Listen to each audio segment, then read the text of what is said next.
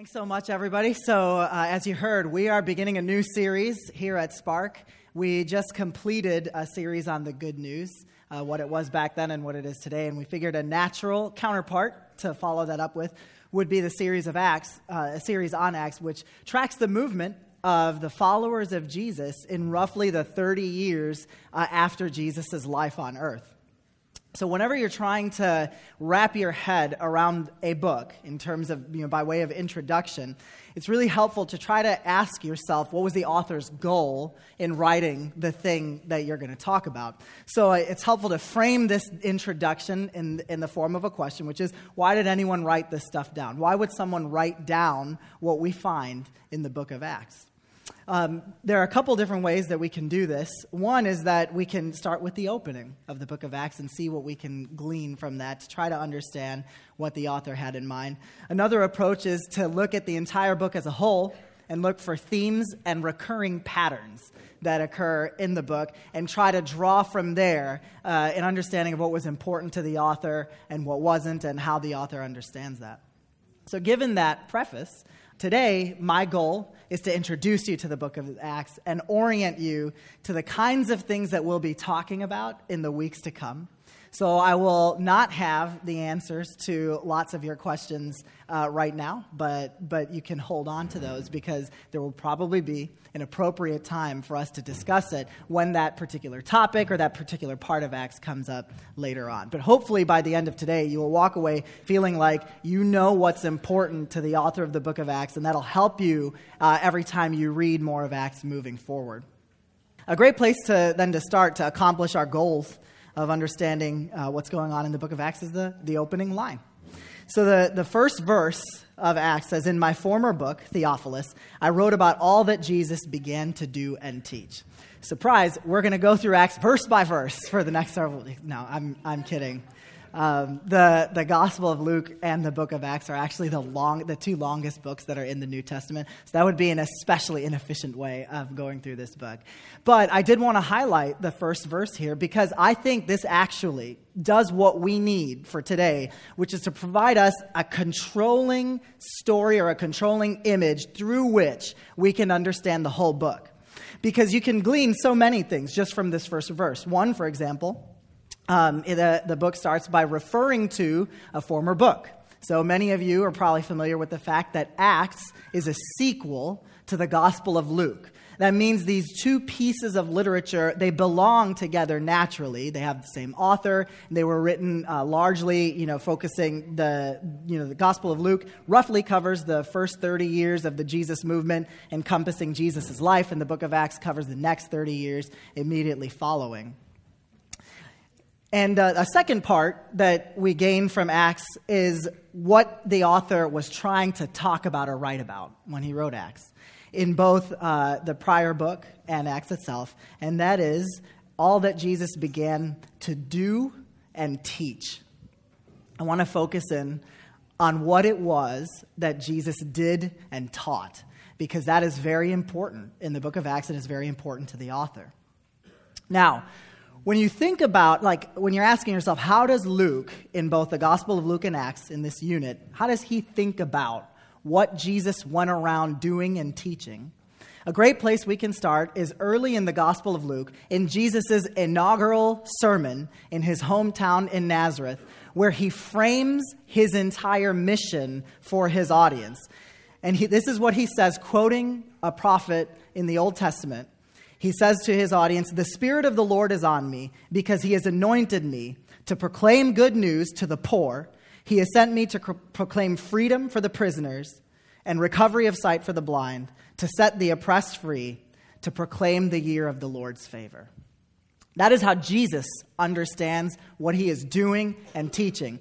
And if you were with us for our Good News series, this should seem very familiar because it's got those two major themes that we tried to highlight about what is it that the good news is about. It is about things that Jesus said. It's proclaiming good news about Jesus and it's doing good works in the name of Jesus. That is how he sets the tone for what he's going to do throughout his whole life. It is not just spiritual things as we often talk about. It's not just forgiveness of sins that he's talking about. He's also literally talking about poor people, blind people, people who are oppressed, people who are prisoners. Those aren't just metaphors for the spiritual condition we find ourselves in, because if you read Luke and Acts, you'll see actual poor people, actual blind people, actual people who are in prison find freedom in Jesus.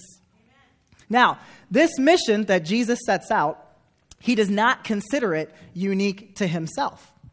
Because later on in the Gospel of Luke, when he commissions his 12 disciples, he will use very similar language. This is how he sets the tone for what his followers are going to do. He says, when Jesus had called the 12 together, he gave them power and authority to drive out all demons and to cure de- diseases, and he sent them out to proclaim the kingdom of God and to heal the sick do and teach. They go together. When Jesus prepares people to go bring good news to other people, he empowers them to say words about Jesus, but also to heal, to do good. Now, there's a, another uh, commissioning that happens shortly after that that is only recorded in Luke. And this is a, a, larger group of people beyond just the 12. So, this is the, the commissioning of either the 70 or 72, depending on what manuscripts you're working from. But it's this larger group of people. And this is what he says to them When you enter a town and are welcomed, eat what is offered to you, heal the sick who are there, and tell them the kingdom has, of God has come near to you. Same thing. Jesus' own mission, his mission to the 12, his mission to this broader group. He's telling them, proclaim the good news, heal the sick the book of Acts carries this theme over. Because as you see the gospel beginning to spread outside of the area that's just confined to Jerusalem, you'll see that, that followers of Jesus, they take that message and they take that mission with them to these new or foreign areas. This is how Philip's, uh, this is how Luke in Acts frames Philip's understanding of his mission. He says Philip went down to a city in Samaria and proclaimed the Messiah there. When the crowds heard Philip and saw the signs he performed, they all paid close attention to what he said. For with shrieks, impure spirits came out of many, and many who were paralyzed or lame were healed so that there was great joy in that city. When the Jesus movement moves beyond just Jesus' initial circles in Jerusalem, it keeps that identity with it proclaiming good news, healing the sick. Now, the Apostle Paul, later on in the book of Acts, will have this narrative where he visits the church in Thessalonica when he's uh, doing on his missionary journeys. And later on, when Paul reflects on his time in Thessalonica in his own letter in 1 Thessalonians, this is how Paul describes what he was doing when he was there. He says, Our gospel came to you not simply with words, but also with power, with the Holy Spirit and deep conviction. So for Paul to say he goes around preaching good news, he would say it's insufficient if it came in words only. It's not just things that he says, it's stuff that he did. And that phrase, with, uh, with power, with the Holy Spirit, and deep conviction, Acts uses that kind of language to describe miraculous healings. Those are the kinds of things that New Testament writers like Paul or Acts have in mind when they're describing coming to an area with the Holy Spirit and with power. So, Jesus' own mission, the mission of the 12, the mission of the 72, Philip, Paul. Notice a pattern. These are, this is what Acts is talking about when it talks about being sent out in the name of Jesus. This is an important theme that we want to highlight, and it's consistent again with our talk about the good news not just being limited to this understanding that the purpose of the good news is to save souls and forgive people of their sins. I think a good way to highlight exactly what we mean about how holistic the mission of Jesus can be is in the concept of salvation, the way that it occurs in the Gospel of Luke and the book of Acts. Because again, I think that in a lot of our circles, a common way that we talk about salvation is forgiveness of sins, right? So it's this spiritual dimension. What it means to be saved is to be forgiven of one's sins. Now, the book of Acts is concerned quite a bit about salvation or about people being saved. There are lots and lots of accounts of the gospel being proclaimed to people, people responding positively about Jesus, and people being saved. So it's important. Luke wants you to understand what, the, what it looks like when people are responding to Jesus and being saved. But I don't want to I don't want to sell Luke short because when he talks about salvation, he is not just talking about this dimension that's forgiveness of sins. Now, very early in the Gospel of Luke, there is a story in which Luke says that um, Jesus encounters this sinful woman, and she this uh, it's a touching story where this woman who perceives herself as sinful in humility is weeping at Jesus' feet, and her tears are washing his feet. And Jesus responds to that woman by saying, Your faith has saved you. Go in peace. Now, the way it seems that Luke is using the word saved there, the Greek word for it, it appears to be that he's talking about forgiveness of sins because this woman's primary plight, the way the story frames it, is her sinfulness. But then, just a little bit later in the Gospel of Luke, Jesus says to a woman who has had a bleeding issue for 12 years, who approaches Jesus looking for healing, he says, Daughter, your faith has healed you. Go in peace. Now, in Greek, those two responses that we've covered so far, they're identical. So, what we call being saved, or what Jesus says is your faith has saved you in one scenario, is the same thing as saying your faith has healed you in another. Later on in the Gospel of Luke, when Jesus is presented with a leper who is a Samaritan, he will respond to that, that leper and say, Rise and go, your faith has made you well. This is what some translations say. Again, this is the same word that is used to describe saved or healed. And then uh, a little bit later in Luke, uh, Jesus says to a beggar who is blind, who he encounters in Jericho, he says, Receive your sight, your faith has healed you. This is another pattern. You notice when Luke is talking about salvation here, that Greek word that stands for salvation, he is not just talking about forgiveness of sins, although that is certainly a part of it. Because salvation is not just spiritual for Luke, there is obviously a physical dimension to it. He heals people who are bleeding continuously for over a decade. And he can call that, when he heals that person, he can call it salvation. For a person to have leprosy and for that to go away, he can call that salvation. For somebody to be blind but then be able to see, he calls that salvation. And you realize when Luke talks about salvation and saving people, he's not just talking about spiritual things, he's also talking about real physical things. Do you notice another dimension, though, in the examples that Luke calls out in what it looks like to be saved? There's a social dimension to this as well, because the woman who had continuous bleeding and the man who had leprosy would have been considered unclean by the Jewish ritual system that existed in that day. That means they would have been separated from the community of the Israelites for as long as they had these illnesses.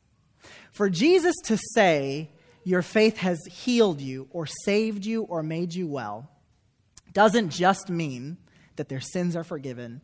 It means that they can come back, they can be brought back in to society. For the leper, who was a Samaritan, it doesn't mean it doesn't just mean that God is about healing people who are in the Jewish in group, right?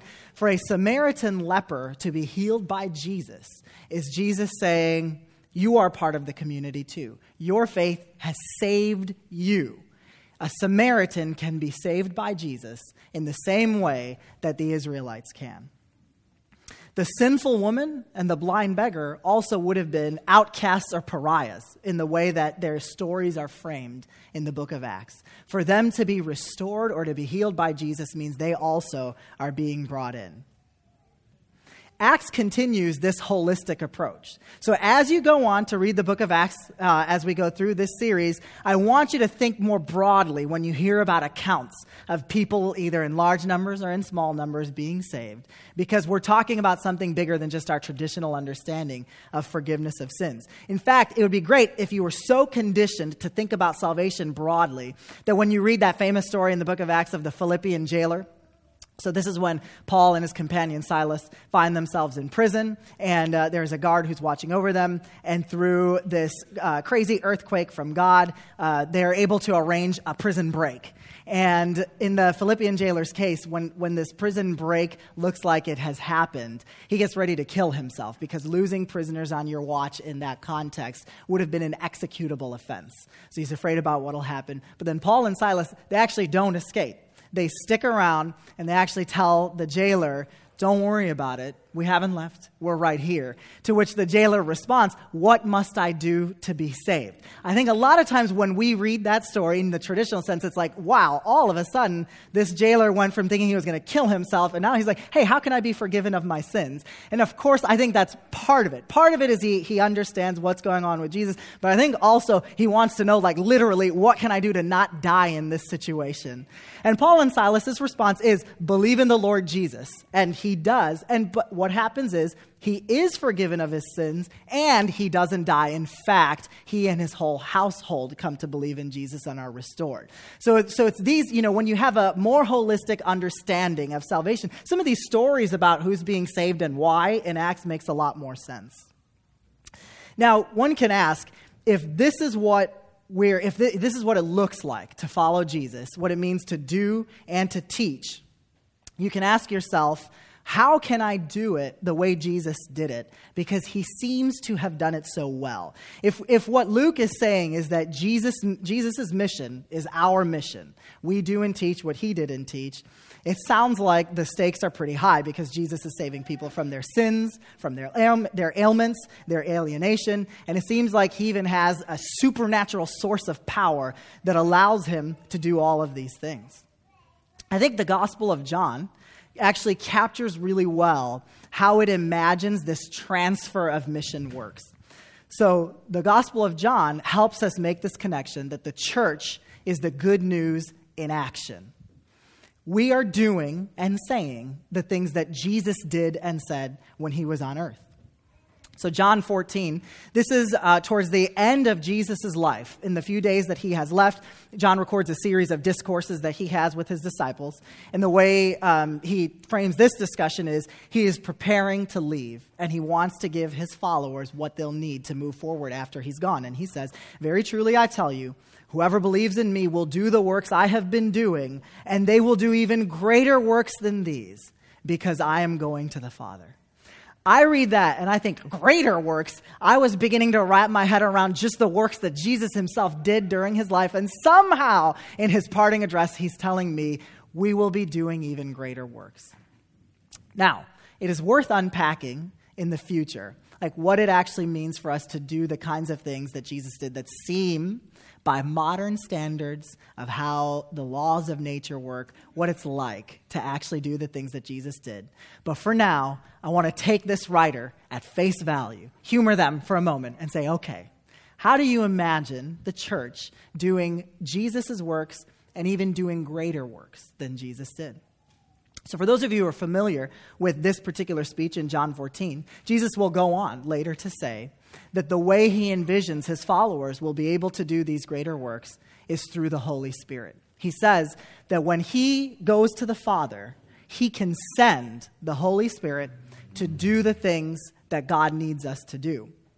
And that helps us with a second major theme that occurs in the book of Acts, and that is the church is led by the Spirit over and over and over, when you see people in Acts fulfilling Jesus' mission in crazy ways, Acts will repeatedly attribute it to the work of the Spirit commissioned by God and Jesus. That's how Acts understands us fulfilling God's mission. Because the church is led by the Spirit, we can look at a couple parts in Acts that I think do a great job of framing this narrative for us. So, very early in the book of Acts, in setting the tone for what the mission of the church is going to be like. We find the followers of Jesus on the day of Pentecost, which is a Jewish high holiday. They're gathered together in this room, and then they have an experience where the Holy Spirit is poured out on them.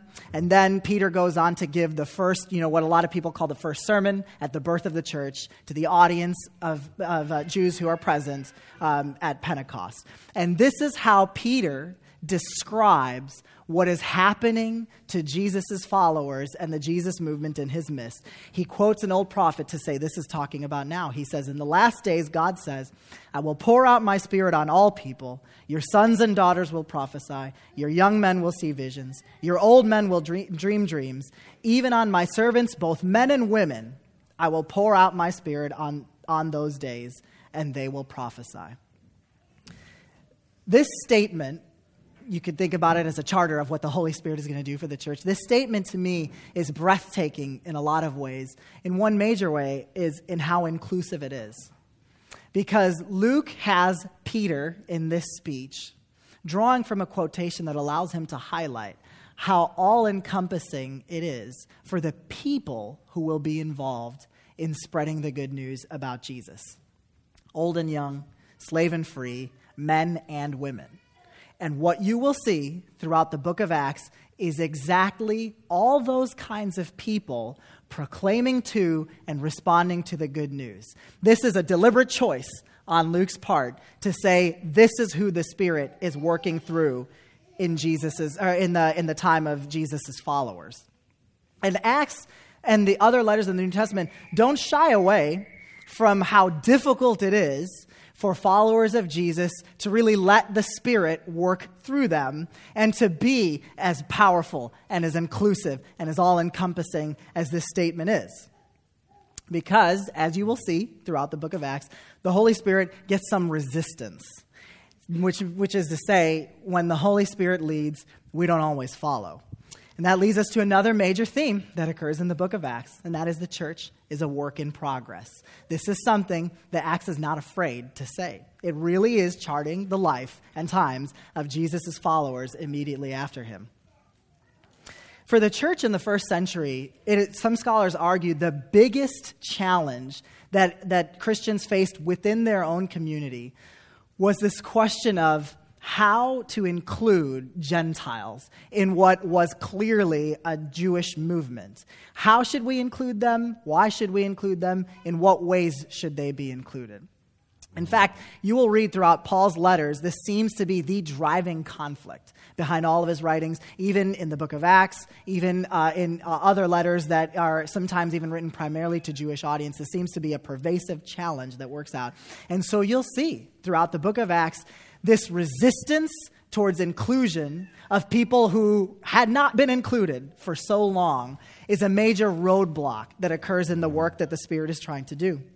I think the Apostle Peter himself is a good case in point. Uh, for this story. So I think we can walk through him as a microcosm of these challenges that, that happen in Scripture. So, Peter, you'll recall, as we just said, he was, uh, he was there on the day of Pentecost when the Holy Spirit was poured out on them. He preached this message about how the Holy Spirit was going to be working through all kinds of people in all kinds of ways to be able to establish God's kingdom on earth. And it seems like Peter should have gotten the understanding at that point then that the Jesus movement is not going to just be contained to the Jewish people.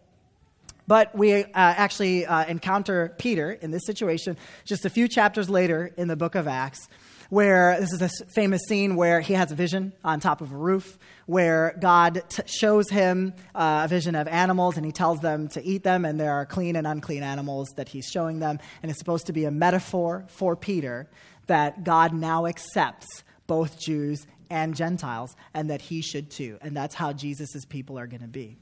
So God has to intervene to help Peter understand this truth. And so, in that same vision, uh, consequently, Peter is commissioned by God to go and preach the good news about Jesus to a man named Cornelius, who is outside of that initial Jewish circle. So, Peter and his crew, they head over to Cornelius because he's been told that Cornelius is prepared. Cornelius is ready to hear this message about Jesus. And here's how Peter frames, or so this is how uh, Peter talks to Cornelius when he, when he begins that meeting. He says, uh, he starts his discussion saying, I now realize how true it is that God does not show favoritism, but accepts from every nation the one who fears him and does what is right. And then he goes on to proclaim the good news about the risen Jesus to him. And then shortly after that, what uh, Acts records is while Peter was still speaking these words, the Holy Spirit came on all who heard the message. The circumcised believers were astonished that the gift of the Holy Spirit had been poured out even on the Gentiles. Peter, observing this, then he says, Surely no one can stand in the way of them being baptized with water. They have received the Holy Spirit just as we have. So he ordered that they be baptized in the name of Jesus Christ. Peter has an encounter with the Holy Spirit and with non Jews that forces him to rethink the role that he thought Gentiles had played in God's mission. And it's based on what he sees with his eyes through the Holy Spirit that he can say, wow, full inclusion for these Gentiles, full inclusion, no question. Let's bring them into the community. That is beautiful and it's profound. It's also very serious in, in the sense that, you know, when he says they received the Holy Spirit just as we have, you know what he's talking about when he received the Holy Spirit? He's talking about that Pentecost scene that we just described. This is a profound realization for Peter to have, saying that what happened to us at Pentecost, at the birth of the church, to Jewish Christians is now happening to non Jewish Christians. And he wants to accept them. That is beautiful. So you would think, after an experience like that, Peter is good and his followers are good, and the Jesus community gets it. They get how inclusive God is going to be. But then you realize that that's not the case. We have, we have a letter from Paul in which he, in, uh, in the process of defending his own validity as an apostle in his own right, he has to, in making that defense, describe an altercation that he had with the Apostle Peter. So keep in mind, this is after the time that Peter had this encounter with Cornelius. Paul has to say, When Peter came to Antioch, I opposed him to his face because he stood condemned. For before certain men came from James, he used to eat with Gentiles, which makes sense considering the story that we just read. But when they arrived, he began to draw back and separate himself from the Gentiles because he was afraid of those who belonged to the circumcision group. The other Jews joined him in his hypocrisy, so that by their hypocrisy, even Barnabas was led astray. So, sometime in between Peter having, have, having had this profound experience and Paul meeting him, because of the pressure and, and the all too understandable ways we can fall back on excluding people we're used to excluding. Peter finds himself as a very distant person from the one who had that encounter, that experience with Cornelius. And it's not like Paul doesn't understand that it is hard work to, to, to picture who or how God is going to be very inclusive in his kingdom.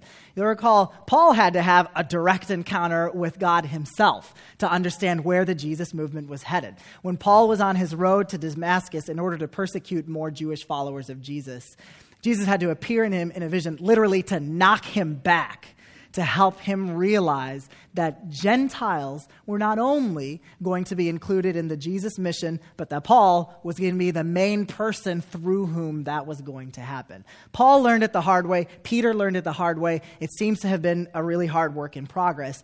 And I want us to appreciate how hard God and the Spirit have to work to push all of us along, even prominent followers of Jesus, to help people realize these things. Because I think that there are, there are some beautiful passages in Scripture as a whole that really capture how God can be shockingly inclusive against our will. But we miss it because we take those passages to actually mean exactly the opposite. Let me tell you what I'm talking about. So there is this um, passage in Romans that I often hear brought up. I've heard this, you know, many times over the years in discussions where people are wondering, uh, like the, the question, the overall question is actually about how God can seem to be so unfair or how God can seem to be so unjust. For example, it'd be like, um, I just don't see how you can describe God as merciful if he's willing to only save some people and send others to hell. This is a common, fair question that a lot of people have. And I, and I think what's tough is that a lot of times I've heard Christians give this response to that kind of objection. They would quote Paul, who's quoting Exodus, saying, Hey, what then shall we say? That God is unjust? Not at all. For he says to Moses, I will have mercy on whom I have mercy, and I will have compassion on whom I have compassion. In other words, what it feels like they're responding to, you know, it feels like the response that they're giving is hey, it's not for me to decide that God is unjust when to you he looks like he's being unjust. After all, he can have mercy on who he wants to, and it's implied he cannot have mercy on who he doesn't want to. And then for the, for the follow up question would say, like, yeah, just logically, that's not making sense to me how that can be merciful. I think another follow up quote that's often brought up, I think you should, you should be familiar with these types of responses, would say, well, you can't understand. It's not about your logic. God operates on a plane that's higher than you. Because he says, for my thoughts are not your thoughts thoughts, neither are your ways my ways, declares the Lord. As the heavens are higher than the earth, so are my thoughts higher than, uh, so are my ways higher than your ways, and my thoughts higher than your thoughts. In other words, um, it's up to God to be less merciful than you think, and uh, don't question it because He's a lot smarter than you are. Now, here's the thing yes, God can be merciful to who He wants to, and yes, He operates in thought on a plane that I don't operate on. But what these authors are saying in this, in this passage is not, therefore, God is more exclusive than you think he is. He's actually saying exactly the opposite that God is more inclusive than you can understand. He is more inclusive than you think he is. So look at that Romans passage first. In context, you, you have to ask yourself what is the problem that Paul is trying to address that would cause him to say, hey, God can have mercy on who he wants to have mercy.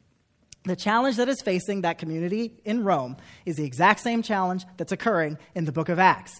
It is a lot of Jewish Christians who aren't fully grasping how it can be that Gentiles are incorporated into this Jewish Jesus movement without having to become Jewish first. They're wondering how can God show mercy in this way that he can fully include Gentiles alongside Jews. And this is part of Paul's response.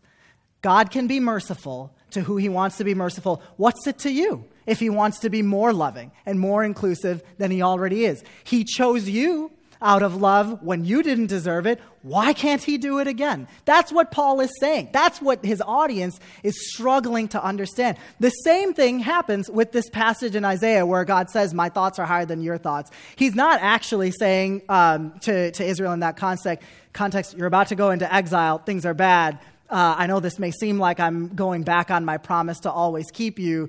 Well, it doesn't matter because my thoughts are higher than your thoughts. He's saying the exact opposite. After already explaining the way that God's people had rejected God, Isaiah, when he fully lays out the consequences that Israel will reap for what happens when you abandon God, he says, Nevertheless, God will restore Israel. This passage comes in the midst of a restoration passage where the prophet is explaining that one day it will happen that despite everything Israel did and the toughest situations they find themselves in in exile, no matter what, God will bring them back.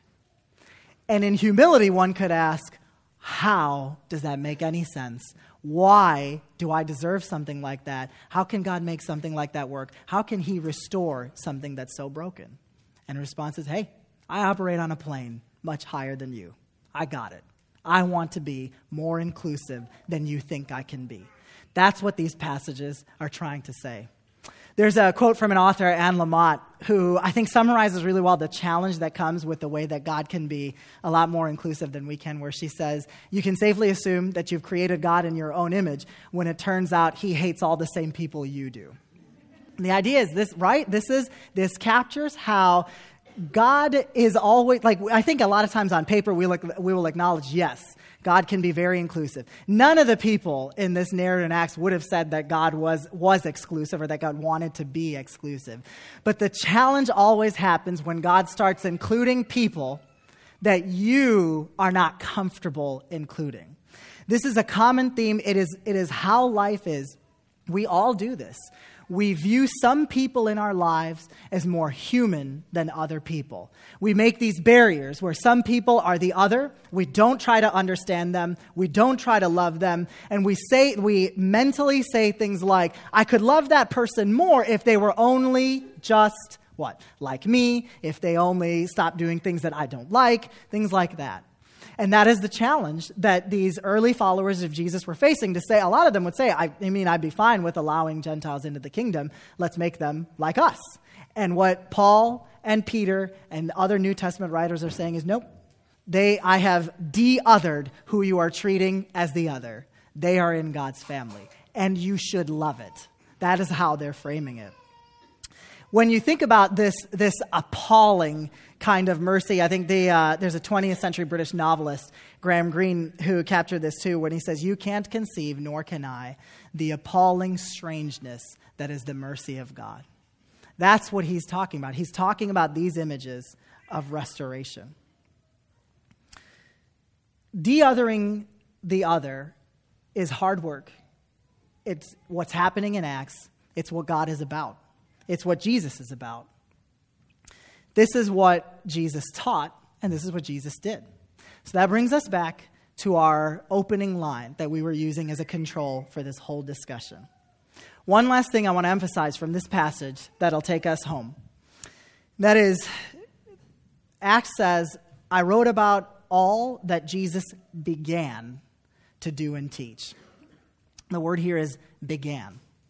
When you let it sink in that the way Luke is framing the book of Acts is that the stuff I wrote before was the stuff that Jesus began to do and teach. That implies that the stuff he's writing now is stuff that Jesus is continuing to do and teach, even though he is not on earth anymore. So, how is Jesus continuing to do and teach what he was doing in the Gospel of Luke? And that is through the church. Last major theme that I wanted to highlight for us to keep in mind throughout the book of Acts the way Acts frames the church is the church is Jesus on earth. We do what he did. We say what he said. We do it the way he did it, and we care about what he cared about. Because God can do big things while Jesus is on earth, but apparently he can do even bigger things when Jesus is enthroned in heaven and we're here on his behalf. Because when the narrative in the book of Acts begins, the Jesus movement is localized to a group of Palestinian Jews. But by the time the narrative in Acts is done, the Jesus movement is a multi ethnic community of Jews and Gentiles all over the Mediterranean. When the narrative of uh, the book of Acts begins, only a few women knew about the risen Jesus, and they told a few of Jesus' disciples about it. But by the time the narrative in Acts is done, the Jewish establishment, all the way up to the high priest, will have heard about the risen Jesus. Greek philosophers in the heart of Athens will have heard about the risen Jesus. Roman rulers, governors, and kings will have heard about the risen Jesus by the time the narrative in Acts is done. When the narrative in Acts begins, Paul approves of the execution of followers of Jesus, and he's on a mission to hunt them down. When the narrative in the book of Acts closes, Paul is on a mission for Jesus, and when that causes him to be left for dead, he will later recall those stories and say, Hey, I consider it all a joy. How do these people come to act like that? Well, thankfully, someone wrote all that stuff down. And that's what we'll be unpacking together in the weeks that come. Let's pray. God, thank you so much for moving through us and in the world, first through Jesus and then through your church. We are grateful for the Spirit and everything it does, and we ask you to humble us, to be open to the way that your Spirit works, and to find a connection in the way that your Spirit worked back then and the way the Spirit works today. God, please help us while we read and discuss the book of Acts together Help it to be something that brings our community together, that helps us understand our sense in history, how we connect as a church today with the church that we read about in the book of Acts. Help us to understand in more creative and better ways about what it means to share the good news with the world and to do good acts for them. Thank you so much for making us whole and being whole and being big and great and all encompassing. Help us celebrate that today and every day. In Jesus' name we pray. Amen.